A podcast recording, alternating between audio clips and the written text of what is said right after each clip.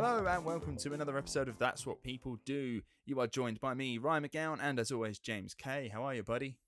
I'm very well, thank you, Ryan, if not a bit warm. Yeah, it's getting hot now. It's getting hot. Yeah. Uh, On, uh, every summer we tell the same story, and I think we should we should tell it again. Do you know um, what? I was literally about to say, we need to tell the annual story of how hot it was the day we first recorded. That was probably the hottest day I've ever experienced anywhere ever. I just felt I, we sound like someone's granddad where they've just got one good story and they say it every Christmas day. And you're like, yeah, here we go. Yeah. We were just sitting there and I just couldn't stop dripping. It was horrible. You had your jeans rolled up, I remember. Yeah, I should have wore shorts. I didn't. I've only got myself to blame. But yeah, we used to we used to record with some fucking sound engineers and stuff, which was, I don't know how we've regressed since then. Um, uh. But the, the studio we were first recording in was the hottest room I've ever been in. And oh, yeah. I wanted to, I wanted to die that day. So today's yeah. not that bad. It's bearable. I'm sat here in shorts. I'm having a good time. Yeah, it's not a bad day today. Uh, I hope we're... Because this is the thing. We get a lot of our listeners from Australia, a lot from America, and in quite areas that are quite known to be hot.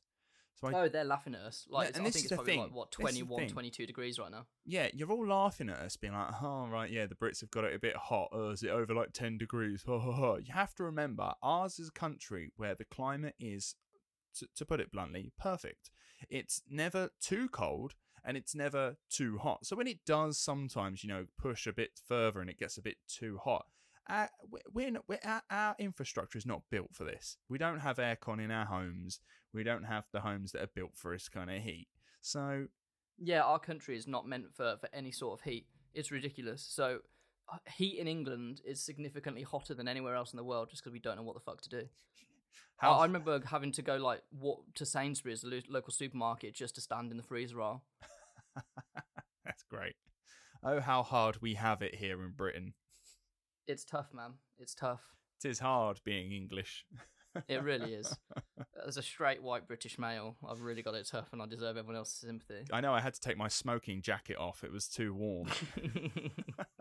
it, to be fair, it's, it's getting to that point where it's too hot for a cup of tea and that fucking bothers me. Oh, yeah. Yeah. Yesterday, I think I had like a pot noodle for lunch and I was fucking sweating. God, you're brave. I love a pot noodle, though. I had a Nando, so I was really dripping beads. What, what, what spice did you get? Uh, I go for a medium, and then I, I I like a little bit of the hot sauce. Yeah, yeah, just yeah. for a little bit of kick on the chips. Yeah, anyone yeah. with a brain goes for medium and then adds sauce on. Yeah, you, you don't want to ruin your meal. Absolutely, always add. That's why I say it's always better to be cold rather than hot. You can add layers. You can't take off your skin. Well said. Well said. I do find the garlic sauce is fucking hot there for some reason. So white. Yeah. Anyway, shall we? Yes, let's do this. So, um. I feel like this needs to come with so much like fanfare and all this kind of da, da, da, da, like it's here, right? The Mormons part one, Joseph Smith. It it this has been a long time in the making, and I'll be honest with you, it's still not finished uh, at the time of recording. part I mean, one there is done. There was a story about how this uh this episode came to be, isn't there? Like I think what was it, December? It was it was before Christmas. Um, we did an episode, I forget who, that kind of touched on Mormon church. Oh, I can't remember. Oh, it would have it been when we spoke about uh, Olive Oatman. Uh, go check that ah, episode okay. out. Um, yeah, and, and then, then we got a message from Rowan yeah. saying that she found it very interesting and she wants to know more. And I was at the pub, very drunk, and I messaged back being like, absolutely, I can do that for you. And it was only the next day that I realised, I, I don't know if I can be bothered to do this. And I sort of just palmed the entire thing off to Ryan. So here we are. And I've been working on it since. And honestly, it's been yeah. a bane of my bloody life. Um, yeah, I dodged so, a yeah. bullet. Shout out to Rowan for obviously suggesting the episode. But also, uh, straight off the bat, massive thank you to Gina, who has been in almost constant contact with us in regards to giving us information uh, about the Mormon faith, uh, living in it and being around it. Um, so yeah, uh, thank you very much, Gina. You've been immensely helpful. Uh, I cannot thank you enough. Um, whoop, whoop. So, should we get into it? Just, just rip it off like a like a band-aid. All right. Just get into it. All right, here we go. I think you're going to like the first uh, the first sentence. Oh God, okay, I'm in, I'm intrigued. All right, religion, something people think is more complicated than it actually is. In my opinion, it's a people-controlling scapegoat. Great start. thirty words in. Jesus, fucking hell, you've gone for it already. But let me explain.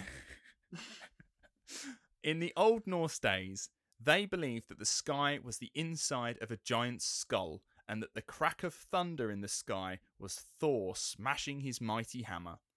Over in the Americas, there were many native peoples who thought that the sun was a god that needed pleasing, else it wouldn't come back the next day. And the Bible believed that the world was created in six days by a celestial being who on the seventh day was sipping a pina colada on the moon. My point is, it seems that in history, when humans were unable to explain something, they created a narrative that made sense to them. So James, would you like to guess at how many Norse people explained why the sky didn't fall on them? How how they explained yeah, it? Yeah, so yeah, I, I, I said how many for some reason. Would you like to take a guess at how Norse people explained why the sky didn't fall on them? Um, is Odin holding it up? Uh, you're half right. Now, it's because there are four dwarves at the edges holding it up. God bless them. Yes. God bless them. Now, doing God's work. Doing many God's work.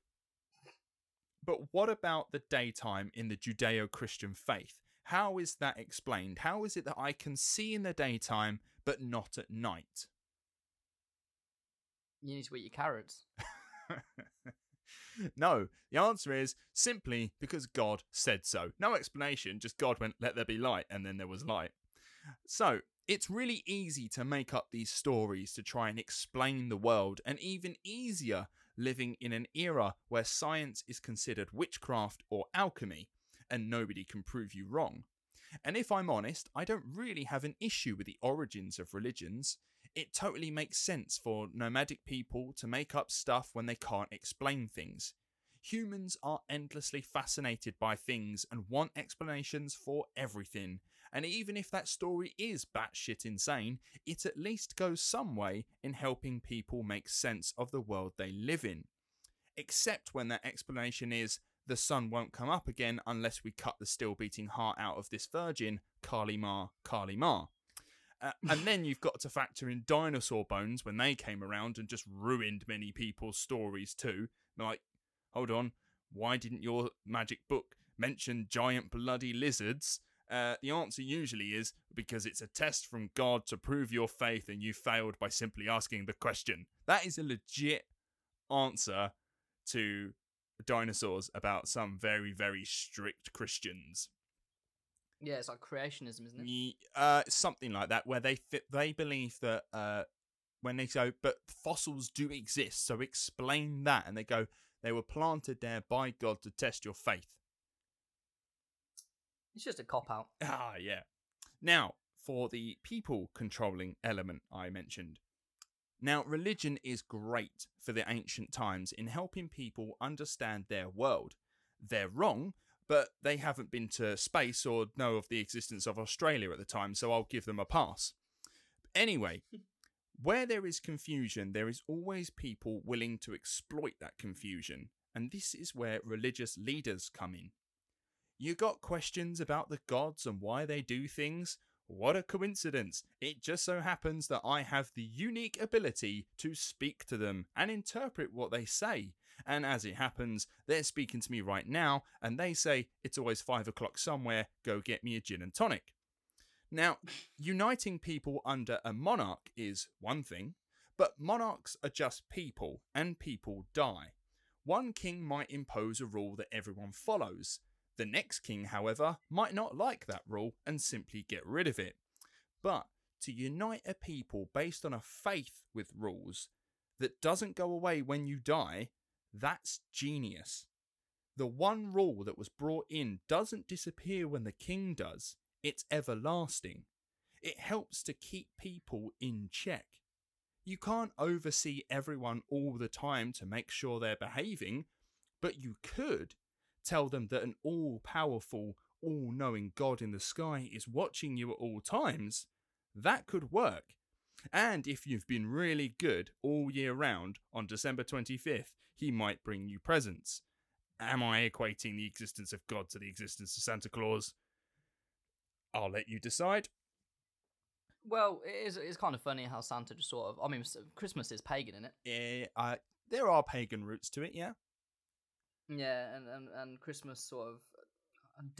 Different cultures have different Christmas, obviously. Like, uh, my German housemate celebrates Christmas on the twenty-fourth for whatever fucking reason. Um, it, it, it it's just it's really interesting to me. But Christmas Day is still Christmas Day to them. They just celebrate on the twenty-fourth, mm. which for me, twenty-fourth is going to the pub, getting absolutely fucking hammered, and then the next day, sort of like having a Christmas day, sort of having the best hangover of your life, where you feel like absolute shit, but the food's so great and you carry on drinking anyway. Yeah. So now you have a populace that believes a god is watching them all the time, which makes them behave in a way that suits your needs.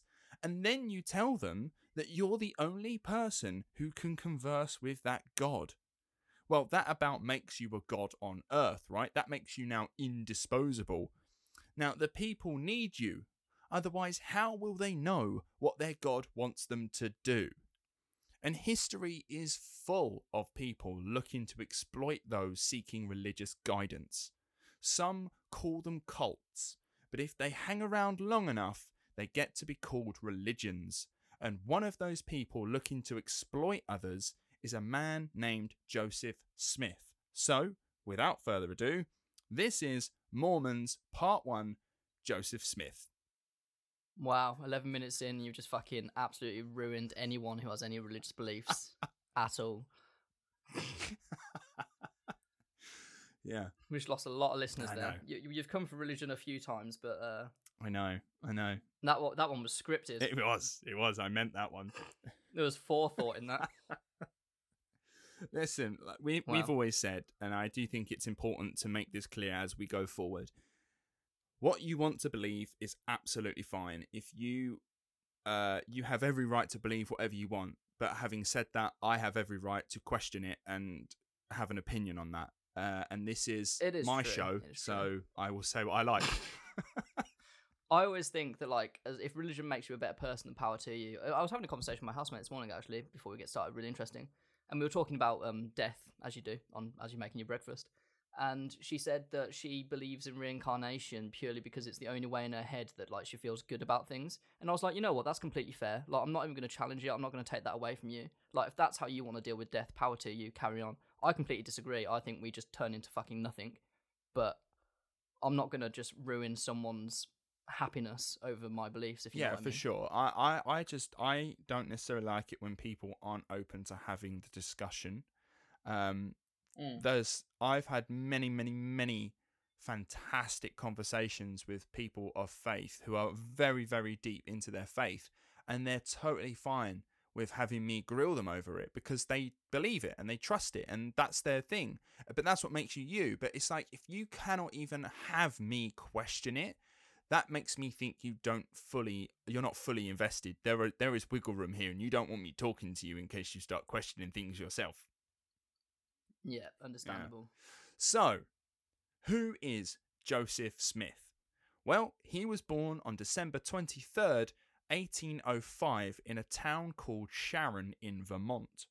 Now, he was one of eleven children born to parents Lucy and Joseph Smith Senior Now, his family were a typical rural family for the time. Joseph Senior was a merchant and a farmer, and the family grew up in a rural setting.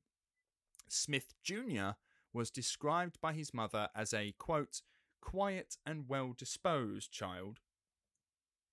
When he was seven or eight, he contracted a type of typhoid that affected the bone in his leg. Now, it would have put him in severe pain, but the cure wasn't any better. He received surgery on his leg that involved scraping and cutting away parts of his leg bones, all without anaesthetic. Now, it meant that he spent the next few years in crutches, building up the strength to walk again unaided. Now, that's quite a lot to go through under the age of ten in an era where there is no anaesthetic, and it's just some bellend going, I think we should just scrape it away. That would do it. It's not like yeah, like mould on your tiles or something in your bathroom. Just like, oh, just scrape it away, scrub it off. Mm. No good. Yeah, it seemed to have been developed in pain. Yeah. Now, around the age of ten, the family farm suffered from what was called the Year Without a Summer, a global event where temperatures dropped, causing many crops to fail.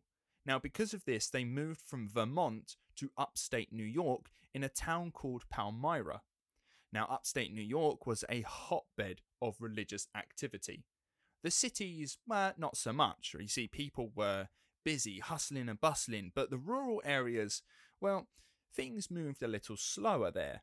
People lived in smaller communities, communities that were more close-knit than those living in the city. Uh, many small towns had their church and their town hall, and religion was just a big part of everyday life, with many people claiming to be a part of some Christian denomination, be that Catholic, Lutheran, Presbyterian, et cetera. But remember, America was partly founded on the idea of religious freedom, the freedom to believe whatever you want and not be persecuted. And because of this freedom, many Many sects of mainstream religion began to pop up. Now, oftentimes, there were wandering preachers and charlatans coming into town spouting their interpretation of Christianity, and it's said that one day, Joseph Smith was witness to one of these preachers, absolutely in awe at how they captivated their audience, how they clung on every word spoke. But what it did leave him with was questions. Now, with so many people claiming that their religion was the true faith to follow, how does one make the right choice without making a mistake along the way and condemning your soul for all eternity? Well, his parents were no good. They supposedly had a difference of opinion when it came to religion. His mother said that every other religion says the other one is wrong, so which is right, and so she kind of just chose not to take any of them, really. Now, that didn't help. Although many followed standard Christianity, many observed what would be called um, folk magic, a mixture of old wives' tales, stories that were heard from native peoples about mythical creatures and the like, and, you know, Christianity, all kind of mixed into one. And it seems that locals as well were very, very superstitious at the time. Now, for Joseph Smith Junior, now a young teenager, likely around fourteen or sixteen, he found the best answers came from nature. Oftentimes, he would be seen walking into the woods with his Bible in hand, explaining to his mother once that he could learn more in two hours with his Bible in the woods than he could in a church. And it was here where he had his first religious experience. Now, while in the woods praying, a beam of light appeared in front of Joseph, and out of that beam came two beings. One introduced himself as God and pointed to the other and introduced him as Jesus. Personally, I like the idea that God introduced himself and Jesus, like as if he was afraid that he wouldn't recognize him. I quite like, hi, just I'm I'm God. All right, he's Jesus. You might have seen me in such works as the Bible. Yeah. Uh, ever heard of a thing called Genesis? Yeah, that was that was that was me. Not, not. The I bad. love the idea of them wearing name badges, like you know, like you know when you're doing icebreakers at work. You know the thing that everyone just hates yeah. doing, just Jesus and God written on. No, I'd loved it if he like he questioned them a little bit further. I'd be like, Jesus, it doesn't ring a bell, Jesus. I love that. What what what more have you done? You know, water into wine? No. five thousand fish? No. no. Bread? No. Oh, are you, uh, are you uh, Mary's boy? Mary's boy. Tell you what, that lake there, I'm going to walk across that lake. All right, go on then. Now, it's not very often that God and Jesus have stood before you, right? So it's important that when they do, you ask the right questions. And Joseph supposedly asked, in my opinion, the best and dumbest question of all time. He simply asked, which of the religions is true? Which should I follow? Which makes sense, right? If anyone's going to know the answer to that, it would be God and Jesus, right? Yeah, you'd, you'd think so, wouldn't you? Yeah, but also, that's like walking into McDonald's and asking which is better, McDonald's or Burger King, right? You're going to get a biased answer. That, that is also true. That is also true. I'd, if I saw Jesus and God, I'd be like, who spikes me, and can you take me to the nearest hospital? Yeah. So Jesus' answer was a little bizarre. Instead of just going, um, oh, it's mine. It's me, me and my dad's. Like, it's ours. no question, right? Family business. Yeah. Instead of saying that definitively which religion was the correct one, he said that none of them are the correct one. They're all abominations of the true religion. And then he kind of just fucked off. That was it. I, I guess in a weird way, I'm not putting like stock into this story at all, but that kind of does make sense because all religions generally derive from similar stories. Like Jesus exists in uh, Islam uh, and such thing, and they, they do all kind of intertwine a little bit. So I guess if there was a an omnipotent power, he probably looks at how people have like perceived the the, the holy books and be like, what the fuck are you doing? Yeah, yeah, fair. Yeah. Which one's right? You're like, well, you've kind of all got the wrong idea here. Yeah, like you've all massively misinterpreted it. Yeah. Yeah. Um, so, yeah, he didn't actually say which was the real one.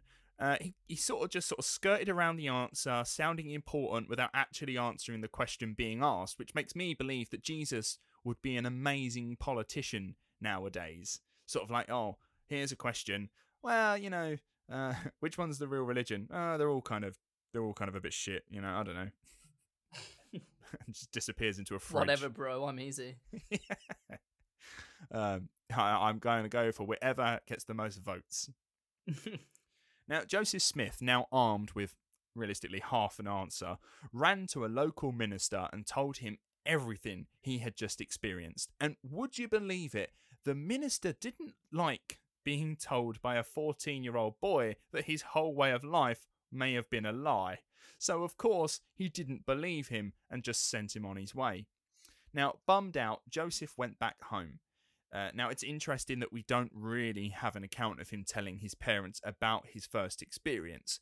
The Church of Jesus Christ of Latter-day Saints, or L D S as I will be referring to it from now on instead of saying that mouthful, uh, say on their own website that, quote, he told his mother he had seen a vision.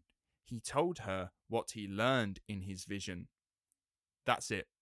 No telling of what mm. no telling of what his mother said, like, oh, don't be stupid, you've been playing them video games too much. She just doesn't say anything, right? Like, I don't know, when your parents take half an interest in your new video game, and they sort of go, what, you're playing? And you're like, oh, it's about... Yeah, they yeah. definitely weren't listening. No, they're like, oh, it's about this, and I've got to kill that giant guy. And they're like, okay, I'm going to go watch That's, that's soap. Nice. Yeah. Good for you. Yeah. Anyway, this vision seemed to have been an isolated incident. Instead, um, Joseph was focused on thinking what his future was going to look like. He didn't want to follow in the family business. He saw how hard his dad worked the farm just to make a small profit and knew that that really wasn't for him. Instead, he took to a new hobby that was becoming quite popular with Americans and was easy money. Treasure hunting, or in reality, grave robbing. Yeah, many Americans took to digging up the burial grounds of Native Americans and robbing any trinkets they could find. Many didn't have a problem with this, since the general consensus that was that uh, natives weren't Christians, so their burial grounds weren't consecrated, and that they were then not of the same race, so that that's fine. Isn't it baffling how people think? Anything to justify your actions, though, isn't it? Oh, literally anything, yeah. But then I was thinking about this. We've, like, raided the shit out of, like, Egyptian tombs. Is that any well, different? This is the age-old question, isn't it? How many years does someone have to be buried before it's archaeology and not grave robbing? That is a very good point.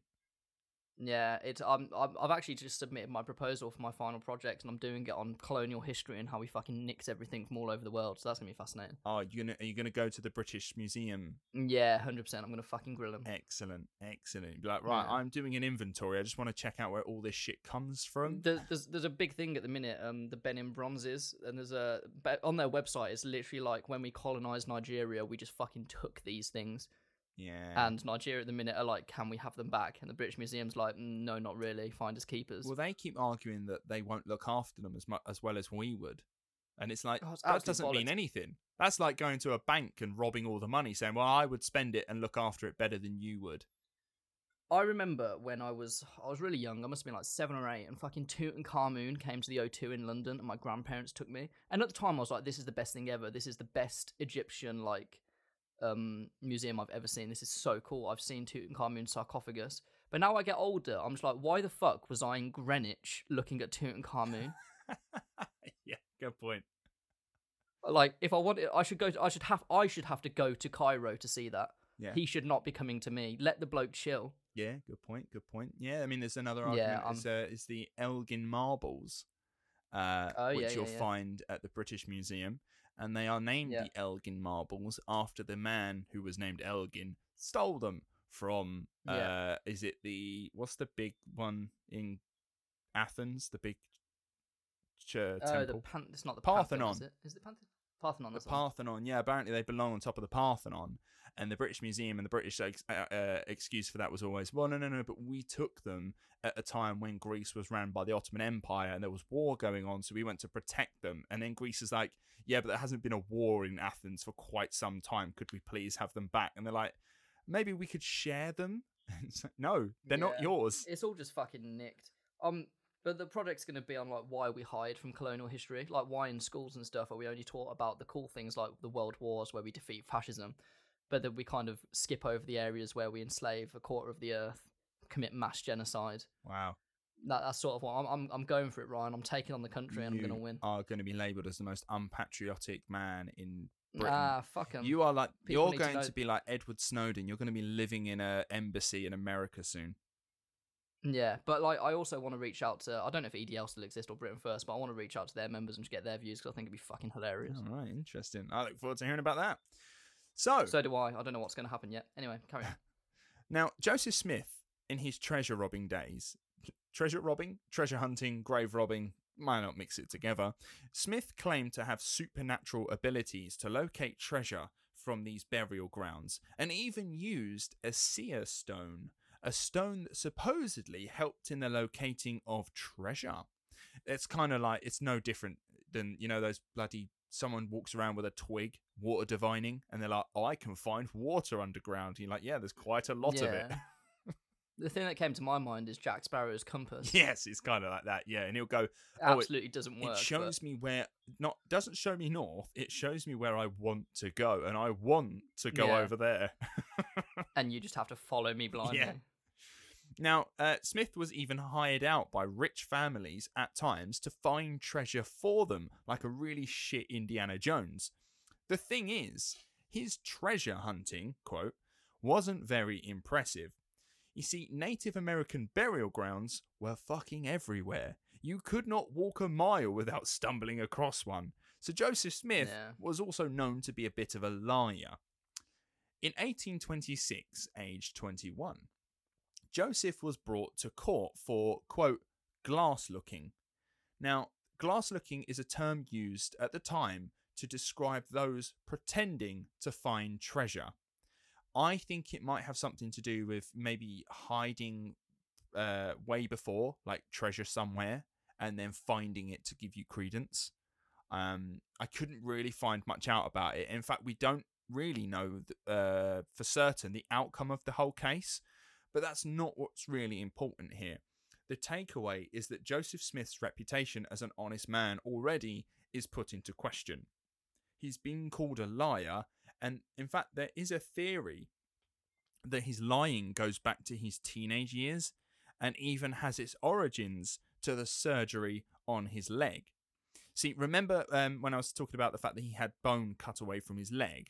Well, mm-hmm. that meant that he was bedbound for some time and then on crutches. Uh, and it's theorized that for a child at the age of, of seven or eight who is bedbound with, realistically, at that time, no T V, no P S five, and just boring old books, began to use mm. a very creative imagination. And it makes me question the story about him meeting God when he turns fourteen or fifteen. See, he tells one minister who doesn't believe him and throws him out. He tells his mum, who gave about as much of a shit as I do when I'm asked if I want to see a picture of your new baby. And then there's nothing. There's no follow-up until he's eighteen, which we'll cover in a second. My point is, to me, it sounds like he's just filling in the blanks. Kind of like, you know how um, J K Rowling just continues to add little tidbits of lore about Harry Potter on Twitter, you know, yeah, you know yeah. when she's not telling the world what a woman is. It, I, I, it's kind of like that, right? Am I saying that Joseph Smith is a known liar who has a very active imagination and who you should be wary of? Possibly. It does seem like it. It sounds possible. So back to the story. It's eighteen twenty-three. Joseph is seventeen or eighteen years old, and it's been a few years since God and Jesus came to visit him when he was fourteen, and Joseph is praying to God in his own Uh, on his own. His family had all gone to bed. Um, now, I actually think this is a, an important part of the story when looking back at it. Um, now, while he's praying, a bright light fills the room and Joseph is visited by another ethereal spirit. An angel called Moroni makes himself present, naked if it weren't for the thin robe that covered up his modesty. Now, Moroni came with a task from God himself. Not too far from Joseph's home, buried in the ground, was a book made of golden plates. Ooh. Ooh. That sounds nice. It's sort of like the, the fine china that your nan won't let you eat off. When she dies, you get given it and you're like, this really wasn't worth it. No, it, it turns out it's not worth anything like that she said it was. She's got it from fucking, I don't know, garden centre yeah. a few years yeah. back. Now, on these golden plates were the transcribed words of Jesus himself from nearly two millennia ago when he came to America and spoke with the native peoples there. This was what God wanted Joseph to find so that he could translate it himself and spread the word to every corner of the earth. He was told not to worry about the translating either. Along with the golden plates, there would be two seeing stones named Urim and Thummim, which could be used to help him translate the words. Remember as well, James, remember seer stones were used by Joseph to find treasure, which he was later accused of lying about. It's mm. like he hasn't really thought it through. No, it, I, I mean, if, I know we're going to get there, but it's shocking the fact that he gathers a following around this absolute fucking nonsense. But yeah, it's the fact, when we get into it, how he translates it all is, I think, some of the funniest stuff. Now, Joseph was also told that he was to never, under any circumstances, show these plates to anyone. Ever. Ah, yes, yes. It's like that Family Guy sketch where Peter's in court and his witness is the ghost that never lies, but only he can see and hear him. I've not seen that. That's great. It's really funny. um, and then he left. And then he came right back again and had another chat with him, probably just, you know, reconfirming what he just said, you know, just being like, oh, j- just in case, sorry, I know this is a bit new. I know you've seen God and Jesus, but, you know, maybe I was a bit of a shock. So just to reiterate, this is your plan. This is your job. And then Moroni left. And then he came right back again. And they... Fucking leave him alone. And they spoke till the wee hours of the morning. And then... He left. Again, yes, finally. finally. Now, Joseph had work the next day with his father, who had also got into the grave robbing business. But Joseph was, you know, he was too tired. So his dad sent him home, but along the way, he tripped and fell. And then a Moroni appeared again and repeated everything he had said the night before. Jesus I know, and I can't, I just, I imagine that Moroni maybe is the one that tripped him up. I just, I really want that to be the ah, thing. Yeah, yeah, gotcha, yeah. bro. Yeah. Now, Joseph explained to his dad about the angel and the plates, and his dad was like, again, you know, oh, uh, cool. Sounds like you got stuff to do, son. Off you go. Are you winning? So Joseph went to the place on the hill round the back of his house, which is, you know, very convenient, and dug up. Mm. And there they were, the gold plates, Urim and Thummim, and a breastplate of an ancient American. But before he could take them out, Moroni appeared again. And at this point, Moroni is becoming, I think, the most annoying character in any story I've ever heard. Literally. I'll just fucking leave me alone. Write me a letter of the to-do list and then just fuck yeah. off. So Moroni had said to Joseph that he may be tempted to sell these gold plates, but that he shouldn't So either testing him or something, he said that Joseph could not have the plates yet. He was to return to the spot on the same day for the next four years, and only then, after four years, could he retrieve the plates. And and don't show them to anyone. You can't show them to anyone, okay? Really wanted to hammer that point home. He is not allowed to show these plates to anyone. Uh, now, so the story goes, right? Joseph did that. Every year on the same day, he returned to the same spot to check up on the plates, just sort of dug them up and then was like, ah, yes, there they are. I still can't have them yet. Uh, put the ground back over it. Okay, Moroni? Yep, grand. Now, there. This is interesting. There is a source that says that Joseph Smith had a wooden box made for him before he found the golden plates. Now, we don't know what this wooden box was for, but rather coincidentally, the plates he dug up were in a protective wooden box. Right. Just going to let that hang for it a just, second. You know when you're at school and like everyone's starting getting boyfriends and girlfriends and you go up to that one lad who's not really good with the girls and you say, oh, have you had a girlfriend? He's like, yeah, yeah, yeah, I've kissed loads of girls. And you're like, oh yeah, where where is she? It's like, she goes to another school. It's like, does oh, she yeah. does she though? Like, oh, are you just making yeah. this up? And I feel yeah. th- I'm getting, these are the similar vibes. He's like, I've got these oh, plates. Yeah. Do you? Can I see them? No, no, no, no, no. They go to another yeah. school. Yeah, you would you wouldn't know her. You wouldn't know her. Oh nah, no, I've got a friend that goes to that school. Is oh. she on Facebook? Nah, don't do social media. Fuck off. Yeah. So what else is he doing in those four years, right?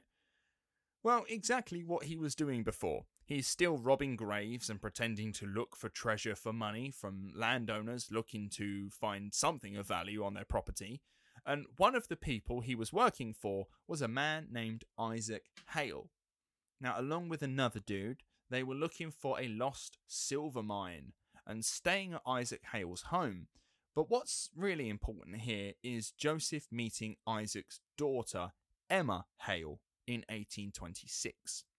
Now, for whatever reason, Isaac Hale really did not like Joseph Smith. Either he saw through his treasure hunting bollocks or just really wasn't keen on someone who he thought was beneath his daughter courting his daughter.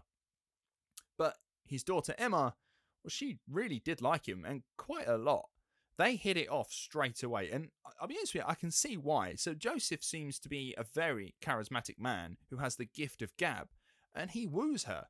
In fact, he actually asks her dad for her hand in marriage, and he's like, absolutely not, no. But that did not stop Joseph.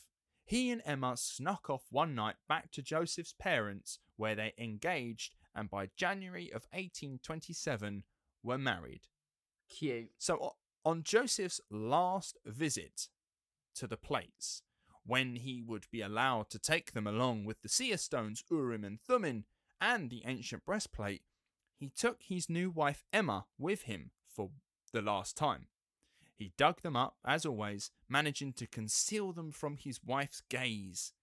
They took them to their home, but word got out about Joseph having these gold plates in his home. Other treasure hunters who had worked with him thought that he might have been skimping out on them. So they tried to raid his home and find them, but Joseph and Emma decided to leave Palmyra and settled in a place called Harmony, which is now Oakland in Pennsylvania. Oh, okay. Now safe, Joseph could work on the next part of his divine mission, translating the plates. And that, my friends, is where we will pick back up on the next episode. I look forward to hearing the translation of plates. How does one translate a plate? Well, you'll find out next week. Right. Or, okay. Yeah. Yeah, maybe next week. Uh, I actually have to finish part two. Maybe next week. Maybe maybe a couple of... Who knows? It might be next week. Uh, it, it may it's, be. Prob- it's, it's realistically, it'll be the week after. So in two weeks' time. Nice. I might write a filler episode in between. Who knows? It's it's summer. I'm having a hot girl summer. Hot girl summer. Yeah. So yeah, um, that's part one of the Mormons. I realise actually this is uh, a wee bit shorter than I normally do. No, it's um, not. I think this... um, it's good. Little bite-sized ones keeps people interest. Yeah, it's- so obviously it's a really big topic, and it is broken down into what will be a three-parter. So it's actually, when you think about it, it's actually quite long.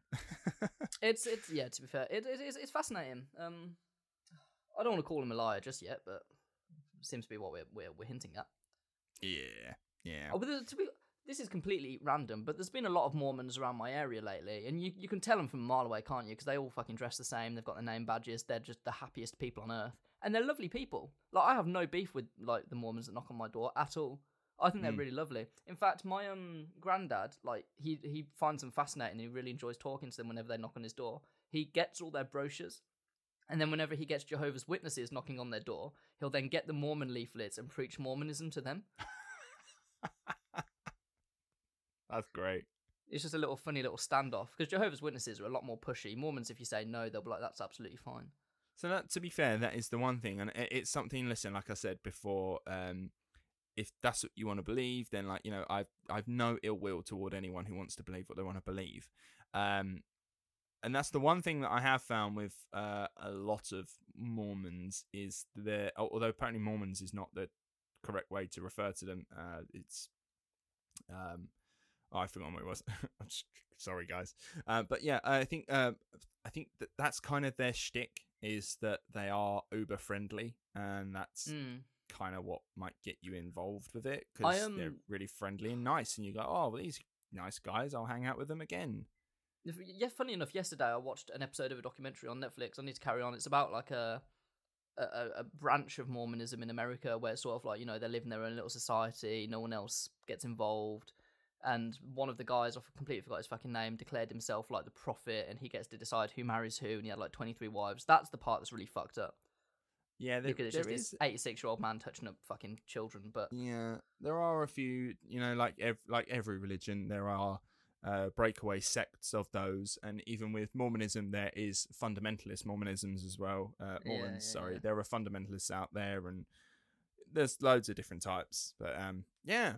Well, I hope everyone else, I hope that has been uh, uh, an interesting, or uh, what's the word, like a, a good appetizer for the rest of this series on Mormons. You're bloody welcome, because this has been a pain in the arse.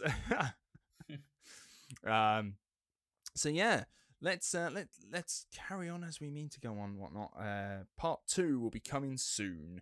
Um, anything you'd like to add, James? No, not really. I just hope everyone's having a nice day. Yeah, yeah. Hope you're having a good time. Um, yeah. If you'd like to get in contact with us, we've uh, recently had, um, oh my Christ, let me try and find her name, because uh, I really would like to give her a quick shout out. I think she does I think it was it, it Frida, because I remember looking at your message back and you called her Friday, and I found it really funny. Oh my God, I do apologise. It would have been no. that would have been spell check. Uh, yeah, yeah, I, Frida. I found that really amusing. Hi, Frida, if you are listening. Uh, she messaged us recently and was like, I recently discovered your podcast, and I've like listened to every single one in like two weeks straight. I was like, wow, that is impressive. That's so, really impressive, because listening to fucking hell, we are not the easiest of people to listen to. Yeah, yeah, no, we can really not be. Uh, so yeah, thank you very much. Hi, Frida. Um, uh, welcome. Um, so yeah, if you guys would like us to be shown off to more people, be like, do you know what? I know someone else that would quite like these. Show us off. Make sure you rate and review us on all of the platforms. With Spotify, give us a little five star. Uh, if you listen to us on Apple Podcasts, leave us a little review, because that massively helps. Um, and yeah, just, you know, tell everyone about us, and uh, listen to all the episodes. If you haven't listened to them all, give them a listen. Uh, some, some of them, them are, are actually really good. Some of them are really good. And then I was listening to like episode one about Dashrath Manji and was like, oh, actually, that's really bad. I've never gone back and re-listened. I might do that later. I might, yeah. I might treat myself. Yeah. So yeah. Um, and if you as well, you'd like to support the show, of course, um, you can do so. We do have a Ko-fi page where you can donate to the show if you'd like to give us a wee bit of money.